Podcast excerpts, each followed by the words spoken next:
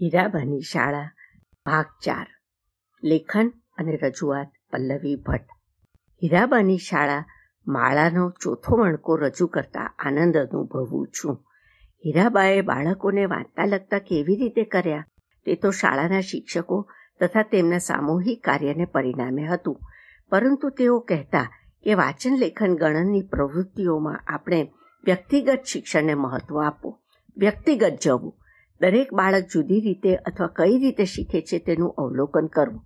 વ્યક્તિગત શિક્ષણ ઇન્ડિવિજ્યુઅલાઇઝડ લર્નિંગનો સિદ્ધાંત મને મોટી ઉંમરે યોગ શિક્ષણમાં થયો.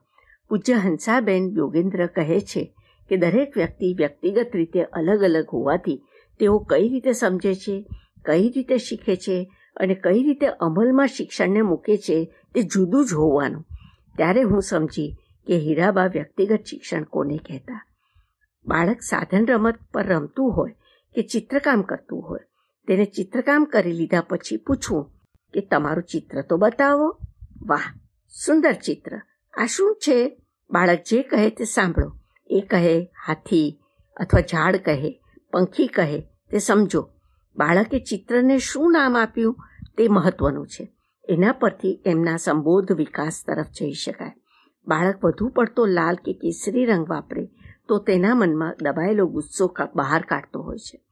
ઘણીવાર બાળક ચિત્રકામ માટે અપાયેલ કાગળ ફાટી જાય ત્યાં સુધી એ ચોક ઘસે છે. જ્યારે આમ કરે ત્યારે તેને કરવા દેવું. વધુ પડતો કાળો રંગ વાપરે તો બાળકમાં ભય ગ્રંથિ કે ઈર્ષાનો ભાવ કે એક અસલામતીનો ભાવ પણ પ્રગટ થતો હોય છે. પરંતુ ચિત્રકામમાં પરફેક્શન ન જુઓ. એમની દબાયેલી ઉર્મિઓ બહાર આવવા દો. એવું જ ઢીંગલી ઘરનું છે. ઢીંગલી ઘરમાં બાળક પોતે જે પ્રેમ, ગુસ્સો, લાગણીઓ મા બાપ તરફથી મેળવે છે, તે બાળક ઢીંગલીઓ પર કાઢે છે. બાળકોને મુક્ત મને ઢીંગલી ઘરમાં રમવા દો. એમના મનમાં ઉભરાટ ઠલવાવા દો. એકવાર એક બાળકે આક્રમક થઈને બીજાને માર્યું. પછી બે ત્રણ બાળકોને માર્યું. જ્યારે શિક્ષિકાબેને તેમના હાથ પકડી લીધા, ત્યારે તે બાળક મોટે મોટેથી બરાડા પાડીને બોલવા લાગ્યો, મારવાનો, હું મારવાનો બધાને મારવાનો. દાદાજીએ પપ્પાને કેવા માર્યા હતા? લેંઘો પકડીને ઘરની બહાર ફેંકી દીધા હતા ને? હું મારવાનો. પછીના શનિવારે હીરાબાએ ઘરની મુલાકાત લીધી. માતા પિતાને વિશ્વાસમાં લઈ તેમની કુટુંબની ઉપાધિઓ વિશે ચર્ચા કરી. માતા પિતાને તેમના ઘરમાં સાંત્વના મળે એવા સંજોગોની રાહ જોવાનું કહ્યું અને કાઉન્સેલિંગ પણ કર્યું. માતા પિતાના વ્યવહારોને કારણે બાળમાનસ ઉપર થતા આઘાત પ્રત્યાઘાતોનું લિસ્ટ બનાવ્યું અને પછી વાલી સભામાં તજજ્ઞોને બોલાવીને તેનું નિરાકરણ પણ કરાવ્યું. આમ બાળ મંદિર એક ઘર જેવું વાતાવરણ ઊભું કરી શક્યું. ત્યાં સુધી કે ઘણીવાર ઇન્સ્પેક્ટરો પોતાના અંગત સગાઓ જે મનથી ખૂબ વિક્ષિપ્ત થઈ ગયા હોય, આઘાતો સહન કરવાથી માનસિક રીતે પડી ભાંગ્યા હોય, એવા બહેનોને હીરાબાની શાળામાં મૂકવા આવતા. અને આવા બે ત્રણ ઇન્સ્પેક્ટરોની વાતો મારા જાણમાં છે. તેઓ બાળ મંદિરમાં મુક્ત વાતાવરણમાં, બાળકો સાથે રમીને, સારા શિક્ષકોની સાથે રહીને સાજા અને માનસિક રીતે સ્વસ્થ થઈ ગયેલા એવું મને સ્મરણ છે. વાંચનની શરૂઆત હીરાબા ચિત્ર વર્ણનથી કરતા, પિક્ચર રીડિંગથી કરતા. બાળકોને મોટા મોટા ચિત્રો બતાવી તેમાં શું થઈ રહ્યું છે, પાત્રો એકબીજાને શું કહે છે, તમને આમાં શું દેખાયું ચકલી, કાગડો, કૂતરો, ચિત્રમાં પિક્ચર સીનમાં કેવા દેખાતા હતા? વગેરે આ જ રીતે દરરોજ ચિત્ર વર્ણનના જુદા જુદા ચાર્ટ બાળમંદિરની દિવાલો પર લટકતા. જ્યારે બાળક ચાર છ મહિને ચિત્રને જોઈને જાતે જાતે વાક્યો બનાવીને બોલવા લાગે. આ સ્ટેશન છે, પેલી ગાડી આવી, લોકો બહારગામ જાય છે, કુલી સામાન ઉંચકે છે, બા દાદાજી આવે છે દીનો એના મમ્મી પપ્પા સાથે બહારગામ જાય છે, વગેરે વગેરે.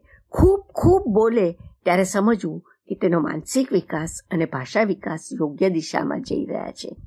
પછી તેને અક્ષર ઓળખ તરફ લઈ જવામાં કશો વાંધો નથી. વાચન લેખન સાથે સાથે થઈ શકે અથવા લેખનની શરૂઆત કરતા પહેલા શિક્ષકે બાળકોના ચિત્રો અચૂક જોવા. તે સીધી લીટી, આડી લીટી, ત્રાસી લીટી બરાબર દોરી શકે છે. સૌથી પહેલાં તે વર્તુળ, ગોળ બરાબર દોરે છે. એ સાયકોલોજીકલ પરફેક્શન કહેવાય છે. ત્યાંથી લેખનની શરૂઆત થાય. પહેલાં અંક પરિચય, પછી સ્વર અને વ્યંજન સંજ્ઞાઓનો પરિચય શીખવાડી શકાય. બાળકની ગણિતમાં પ્રગતિ અને પ્રવૃત્તિ તેની ચોકસાઈ દર્શાવે છે. આકારોમાં તફાવત ઓળખવા માટે ભૌમિતિક આકારો, આકૃતિઓ તથા અંક પરિચય હોવા જરૂરી છે. ત્યારબાદ અક્ષર ઓળખ માટે બાળક તૈયાર થાય છે. તમે કોઈ પણ રીત અપનાવો બારાખડી શીખવાડવા માટે. કખ ગઘ કે પછી ન મત રસ કે પછી સઈ ચલ પઢ નળ ઘટ વગેરે તારાબેન મોડકે સૂચવેલી રીત અપનાવો. બાળક શીખે જ છે. તમે બધી, બધા મારી જ પદ્ધતિ સાચી છે એમ ઝઘડ્યા કરો. પણ બાળક તો જે શીખવાડો તે શીખે જ છે. મૂળ વાત આંગળીઓના સૂક્ષ્મ સ્નાયુઓનો વિકાસ, પહેલી બે આંગળી અને અંગૂઠાની પકડ, પેન્સિલ કે પાટીની પેન પકડવાની ક્ષમતા વગેરે મુખ્ય છે. ઘણા શિક્ષકો કહે છે, સો એકડા આવડી ગયા. એમ ન કહો, પણ એમ કહો કે બાળકને અંક પરિચય એકથી પચાસ સુધીનો કે સો સુધીનો થયો છે. બધા અંકો એકડા નથી હોતા. બાળકોના હાથના સ્નાયુઓ, આંગળીઓની પકડ તથા આંખ, મન અને હાથનો સમન્વય જ્યારે બાળક કાતરકામ કરે ત્યારે થાય છે. એટલે સીધી લીટીમાં કાપવું, જાડો કાગળ કાપવો, ચિત્રની આસપાસ કાપવું, વર્તુળમાં કાપવું, ચોરસમાં કાપવું, આ બધા ભૌમિતિક આકારો કાપવા વગેરેમાં માઇન્ડ હેન્ડ આઈ કોઓર્ડિનેશન ખૂબ વ્યવસ્થિત રીતે થતા હોવાથી બાળક ચંચળતા ભૂલીને સ્થિર થાય છે, એકાગ્ર થાય છે.